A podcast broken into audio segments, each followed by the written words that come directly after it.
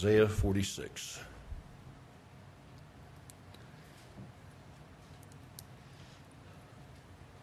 Let's go to the Lord in prayer. Father, again, we thank you that we could be in your house tonight. I do pray that you'd bless the effort to teach and to preach your word. I pray that you'd use it to speak to our hearts tonight. I pray this in Jesus' name. Amen.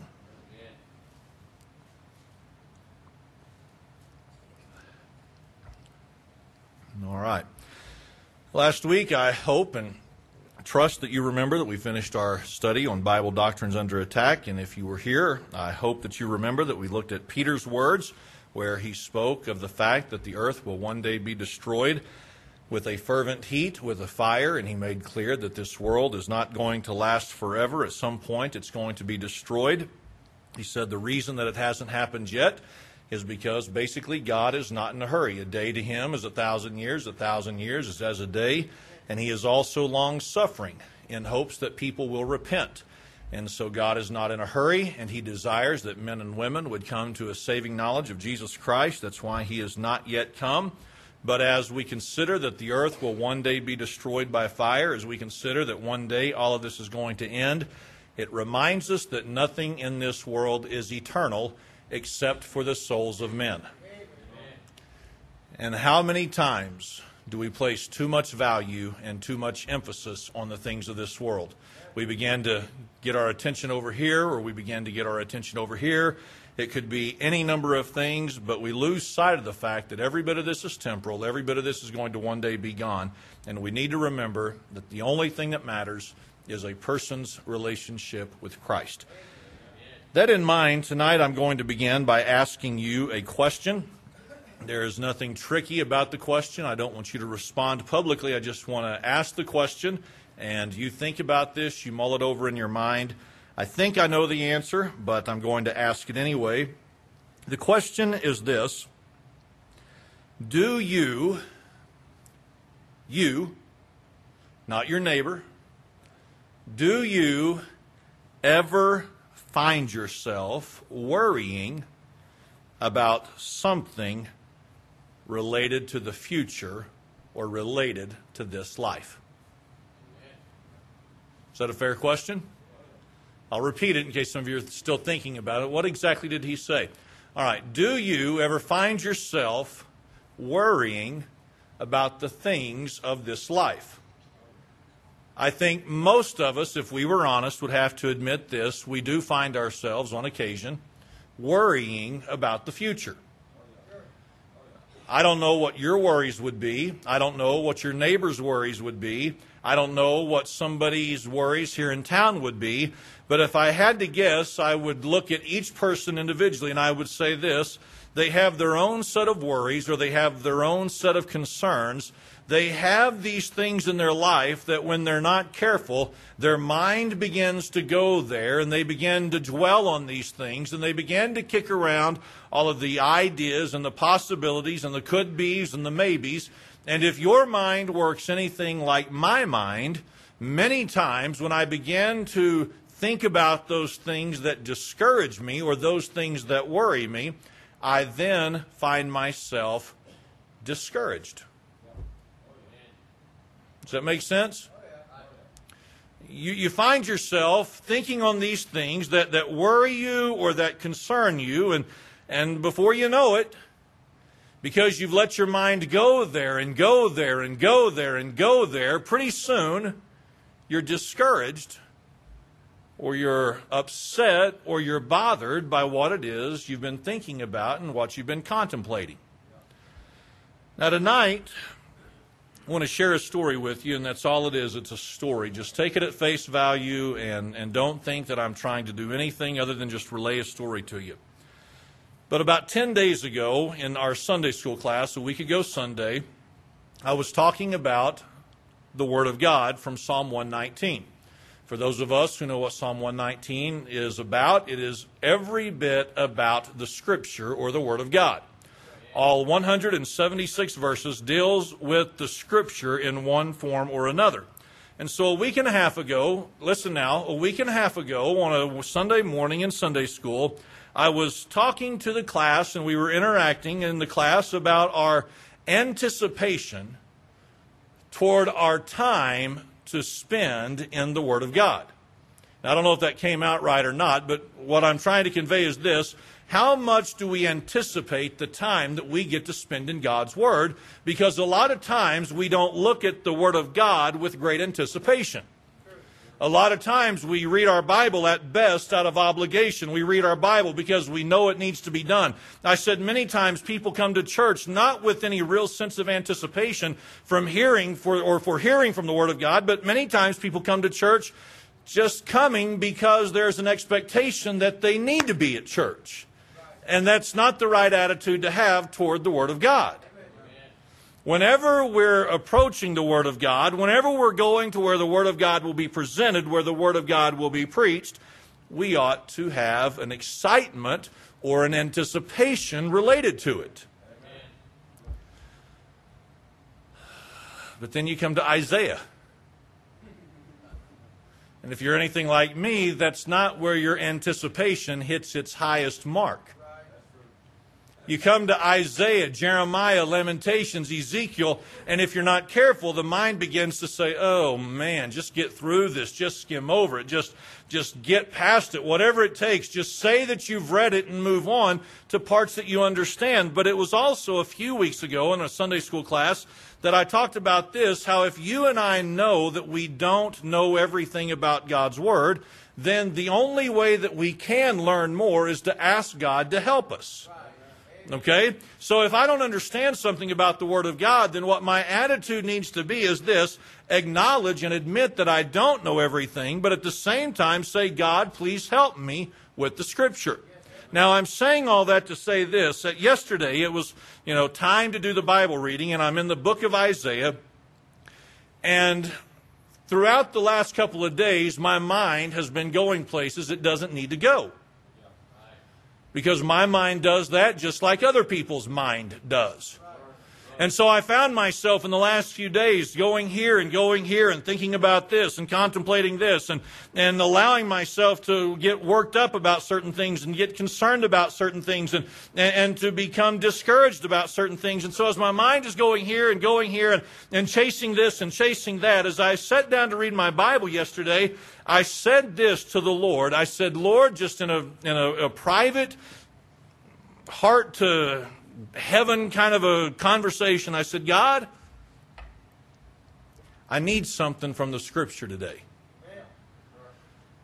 But I got to be honest with you and tell you, going into Isaiah, I didn't say that with a lot of expectation. It's kind of like, Lord, show me something, but I'm in Isaiah. What are the chances I'll even understand what it is I'm reading?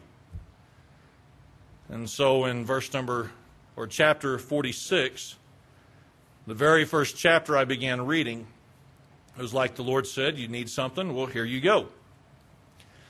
So notice in verse number 3, here's what Isaiah says Hearken unto me, O house of Jacob, and all the remnant of the house of Israel. Now, if you read some on the book of Isaiah and what all this is dealing with, it's my understanding, and, and, and it's what I've come to figure out a little bit, is that Isaiah was preaching or prophesying to the people of Israel who were in bondage at this time. Okay, so here are the people of Israel, and uh, it's not as though this is a new experience for them as a nation. They are a nation who, over the years and throughout their history, they have experienced the judgment of God through the oppression of other nations. And so, as you come to chapter 46, as it's explained in the commentaries and, and, and the informational helps that I consult, it is suggested that Israel is nearing the end of this time of oppression, this time of judgment. They'll soon be coming out of it. And these are some of the words that Isaiah gives to the people of Israel. And he says, Hearken unto me, O house of Jacob, and all the remnant of the house of Israel. Here is Isaiah prophesying, preaching, giving the word of God to whom? The house of Jacob, the remnant of Israel, the house of Israel, or we'd say it tonight like this the people of God. So here's Isaiah giving the Word of God to the people of God. And he begins by saying, Hearken unto me. Well, what does it mean whenever he says hearken? Well, the word hearken means this to listen to something or to give attention to something. Hearken means to listen to something or to give attention to something. I think most of us would know that at some point in our lives, somebody has been about to share something with us and they wanted to make sure we weren't distracted. Do you ever have somebody do that to you? Maybe like a teacher or a coach or a parent. Someone was about to tell you something that they believed to be very important, but they knew that there was a chance you might not be listening. So they said something like this Now listen to me. You need to pay attention to this. There are times that I say, Now listen, listen, listen. For what reason? Because I know people are distracted in a church service. They've got their mind over here. They're looking over here. They're watching what's happening over there. And I know it's not because I've got something great to say, but the Word of God has something to say. And so there are times that the preacher, like Isaiah here, says, listen, you don't want to miss this. You want to give attention to this hearken to this information. Sometimes in our spiritual life, we need to hearken to the Word of God.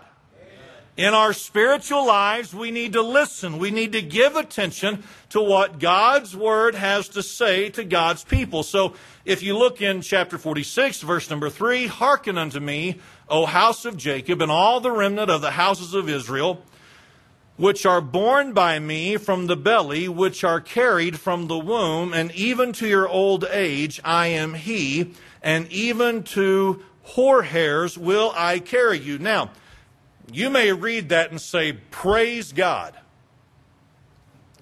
But you may be like me and read that and say, Do what? Verse number three,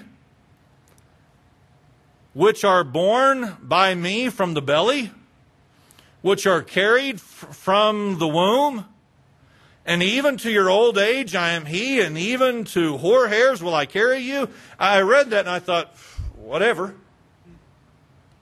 But the last part of verse number four is basically a summary of verse three and the first part of four. And so tonight I want us to look at the very last word of verse number four, okay? And I'm doing this to try to set the context and to set the stage. The word is you. Is this correct?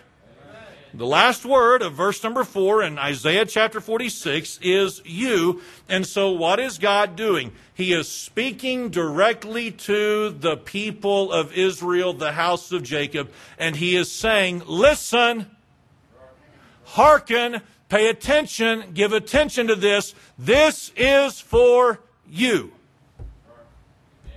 God's people. Okay, so what did he say?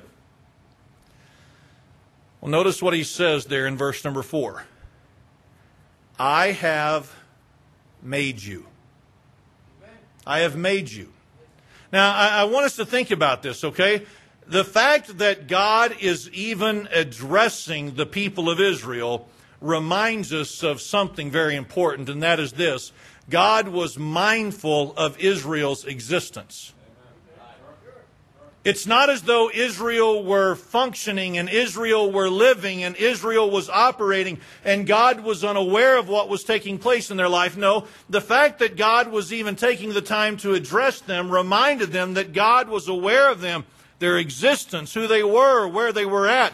But he said in verse number four to the nation of Israel, to the house of Jacob, he says, I have made you. What does it mean whenever God declares, I have made you? It means this I created you. I created you. There's a simplicity to that statement. But there's also a profound ramification to that statement. Israel, each person who makes up the nation of Israel, the house of Jacob, I want you to understand something, Israel. I made you. I created you. Now, think about this for a moment. Here is God addressing a nation of Israel, which reminds them okay, God is aware of our existence. He knows where we're at. He knows what's going on in our life. He knows what is taking place. But God reminds them in verse number four through the prophet Isaiah that Israel, individuals, people, listen, I made you. Well, what's the big deal? God's reminding them your existence on this earth is not an accident. Your existence on the earth at this time, at this moment, at this place in history is not an accident. Now I'm going to say this one more time. Listen. God had the people of Israel born, and God had the people of Israel multiply, and He had them you know, reproduce. God had all this take place. And so these people could have easily had been born in a time of freedom, in a time of liberty, in a time of prosperity. But for some, God allowed them to be born in a time of bondage or in a time of oppression. And here they are living under this oppression, living under this judgment of God.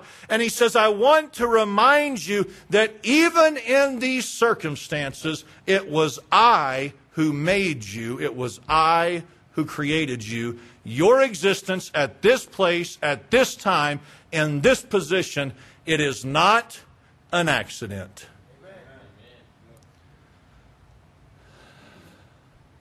Now, chew on that for a moment. If that was God's word to God's people back then, God does not change in his nature and who he is. So I understand that tonight we're not the people of Israel. I understand tonight that we're not of the house of Jacob, but follow this, please. I am a child of God.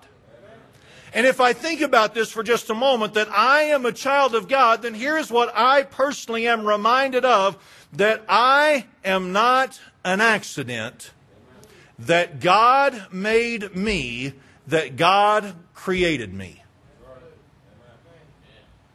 My existence on this earth tonight is because God specifically designed me. He specifically created me. And on July 24th, 1974, he said, it is time for Kyle to enter into this world. And so my arrival into this world was not one moment too early. It was not one moment too late. And as I entered into this world, God knew exactly who my parents would be. He knew exactly what my opportunities would be. He knew what my challenges would be. He knew what God was going to do with me. He knew everything about my life. God made me, He created me, and my existence is not an accident.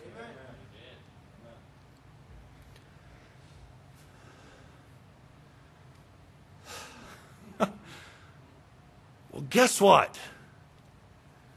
Yours isn't an accident either. Some people say things like this Well, I wish I'd just been born earlier. Well, you weren't. I would have fit in so much better if I'd just been born in a different era. Well, apparently God didn't think that was best. See, see, here's what happened. One time in like 1903, God looked at you. That was sarcasm, okay? In the 60s, in the 50s, in the 40s, whenever you entered into the world, why did you enter the world then? Because that's when God wanted you to enter into the world. Your existence is not an accident. Somebody says, well, why did I have to be born into this family? Because that is who God wanted you to be born into. God says, somebody says, well, well, why did God create me with these kinds of challenges and, and this kind of a situation? Because God allowed that to take place.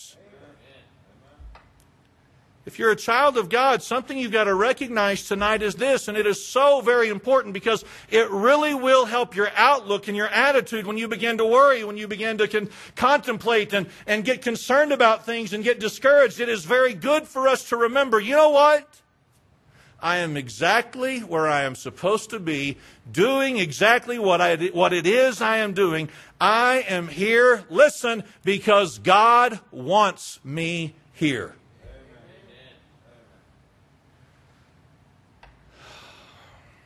I can tell this isn't connecting with some people. That's your problem, not mine. I'm encouraged tonight that I'm pastoring in 2015 because God wants me pastoring in 2015. Well, you could have grown a big church if you had pastored in the 70s. Maybe. But I was a baby then because God wanted me pastoring now and not then. Well, if I. No, I almost said shut up. That's not what I meant. Just, but quit. You were born when you were supposed to be born, to the people you were supposed to be born to, into the environment God wanted you to be born into. Every bit of this was by God's perfect design. So he says to Israel, the children of God, I have made you. And then he says next, I will bear you. I will bear you. What does it mean to bear someone? It means to carry, to sustain, to hold up, or to support. To carry, to sustain, to hold up, to support. Notice, please, that if God said to the children of Israel, to the house of Jacob, that not only have I made you, but I will bear you, that I will carry you, I will sustain you, I will hold you up, and I will support you. God was making it fairly clear you will have difficult days.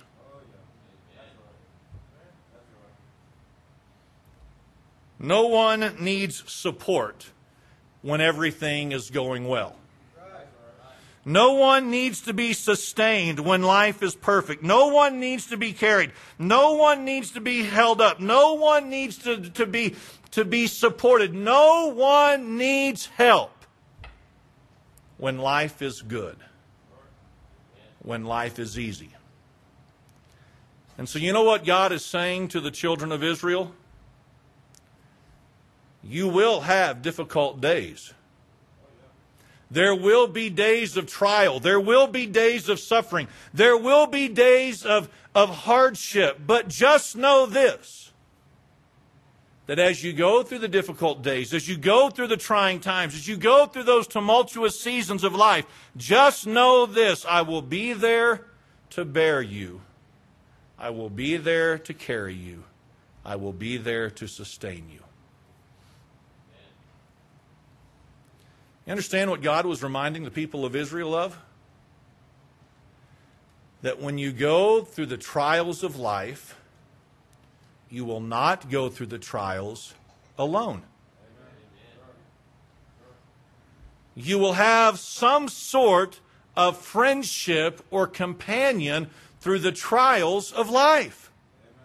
Now, this evening, I'm going to be very honest and tell you, I wish that the Lord would say, now listen, in 2015, we've eliminated all struggles for the children of God. Would you, would you vote for that?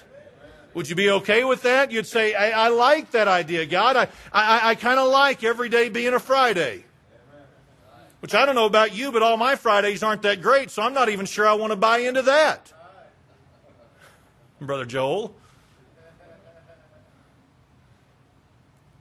But listen, I wish he would just say, Kyle, just want you to know from here on out, smooth sailing.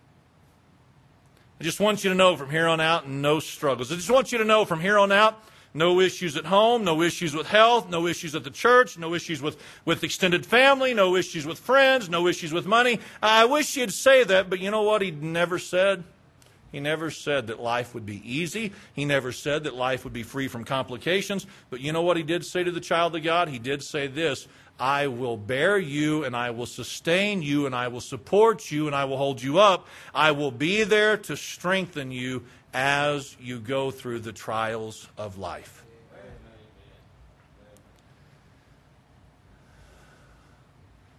That encourages me.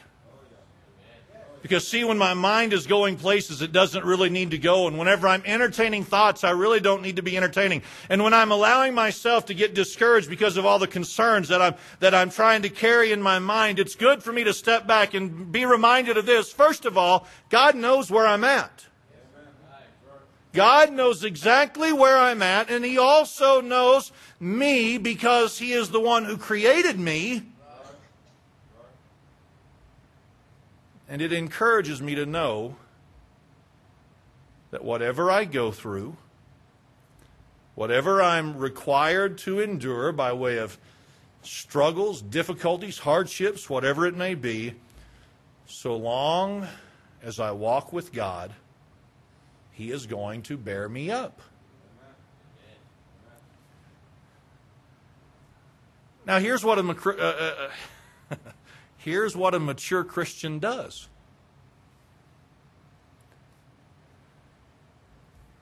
We recognize in the midst of the struggles, I'm not alone. So we don't come to church all sad and dejected. We don't come to church all down in the mouth and miserable. We don't consult with all of our friends on Facebook and tell everybody how miserable life is. See, the mature Christian looks at this and says, okay, God knows where I'm at. Why? Because God created me. And today I can rejoice, and today I can be glad, and today I can be thankful. Why? Because God promised He would be with me through the trials of this life. But then He said this Not only have I made you, even will I and, and I will bear you. Even I will carry you, which is the same idea as the word bear. And notice what he said next and deliver you. And deliver you. What does it mean to deliver? It means to liberate or to set free. It means to save. The idea is this Israel, children of Israel, O house of Jacob, I will get you through this.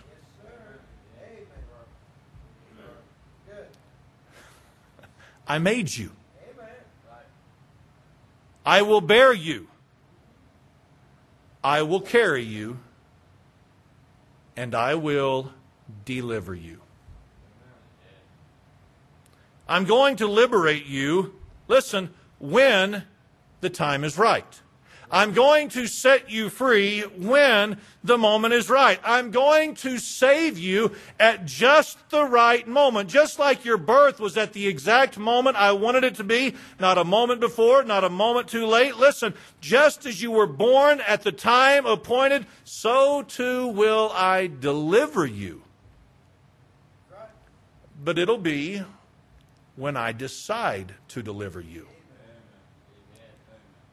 But I will liberate you, I will set you free, I will save you. Israel, you'll get through this.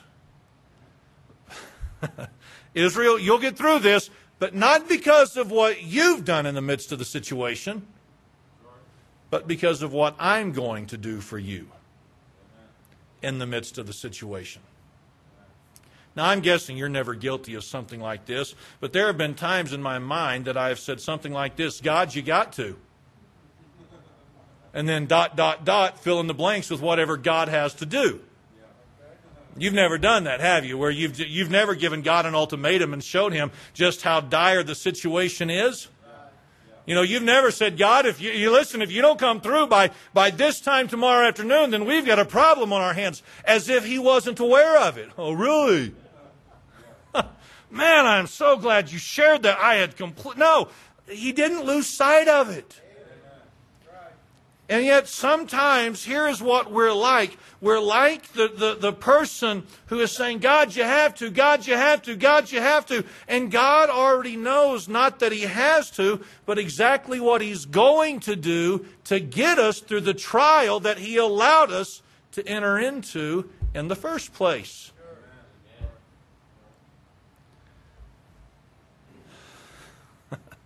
Now, friends, if that's not encouraging to you, nothing that I could say or the Scripture could say could encourage you. Because here is God's promise to God's people. Again, I understand we're not the nation of Israel, but the principles of an unchanging God would still apply as you read through the rest of Scripture that you and I serve a faithful God who knows exactly where we're at. He knows exactly when we entered into this world because He created us. He knows exactly what we're going through as we're going through it, and He knows exactly how He will deliver us and how He will rescue us and how He will save us on his own time and on his own terms, not ours.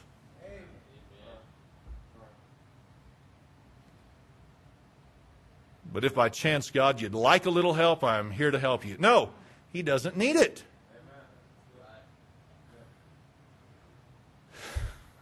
God has been in the deliverance business for thousands of years. He is not in need of our input at this stage of mankind. So, what do we need to do when the mind is racing? What do we need to do when the mind begins to worry? What do we need to do whenever we begin to get concerned to the point of being discouraged? What do we begin to do when, or what do we do when we begin to lose sleep and to fret and to, and to begin spilling our burdens over to those that we think will listen and care? What do we do? We remind ourselves God made me, God will bear me and God will deliver me. Go back to verse number three, real quick. Hearken unto me. Listen. Listen. It's possible. It's possible that some sitting here tonight you really wanted to listen, but you're so concerned about something else you couldn't even really pay attention to the message tonight. Listen! Did you not hear what the Word of God just said to us? I made you, I will bear you, and I will deliver you. Now, just real quick, I want to show us how he said it the first time in verse number three in the first part of four. Hearken unto me, O house of Jacob, and all the remnant of the house of Israel, which are born by me from the belly. What's he saying? Listen, you're born from the belly because of me. You know why we have life? Because God gave us life. We were born from the belly because of Him, which are carried from the womb. You know, as we came forth from the womb, we didn't exactly have the ability to take care of ourselves, but God in His wisdom and God in His sovereignty allowed someone to be in our life that would take care of us. Isn't that weird how even before we knew to worry, God was still taking care of us? Can you imagine how scared we would have been if we had known to worry and not trust God? Oh, great. What kind of parent do I have awaiting me out there? What's going to happen? Oh, man, I hope it's a rich family. I hope it's a good family. I hope it's a smart family. Man, I hope my parents aren't stupid. Can you imagine what our concerns would have been? We were just too stupid to worry. But God is the one who bore us from the belly, which has carried us from the womb. And notice in verse number four, I love this. And even to your old age, I am He. Even when you're old, guess what? I'm still God. And notice, and even to hoar hairs will I carry you.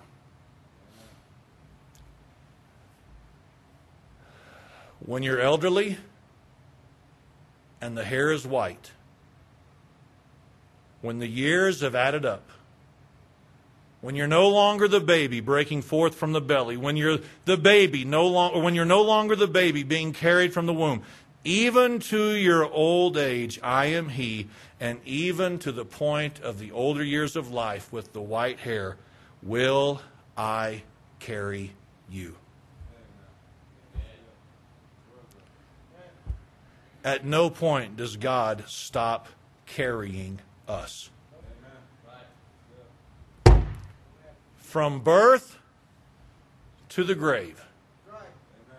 As a child of God, you know what God is doing? He is carrying us each step of the way.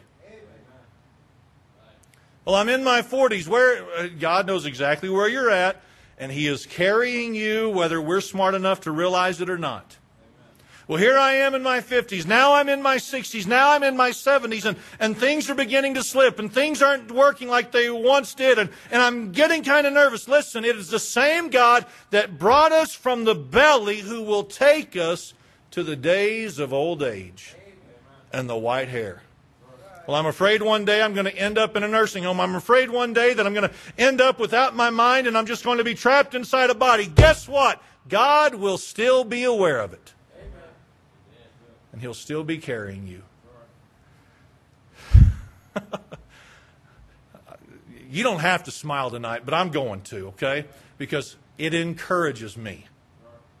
I told Susie tonight, uh, she said, Are you excited about the message? I said, Well, kind of. It's an encouraging message, so it means it'll probably be flat. Because sometimes you'll just stare at me like, Okay. But,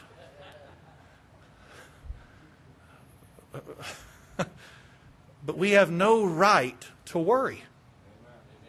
We have no reason to worry. We have no reason to work ourselves into an emotional, mental tizzy. Because God took care of us from the moment we were born, from the moment we broke out of the womb, to our old age and white hair. He made me, He has borne me, and He will continue to bear me, and He will deliver me. God will take care of His own. Amen? Listen, because every one of us need the reminder from time to time in life. Let's all stand tonight and bow our heads for a word of prayer.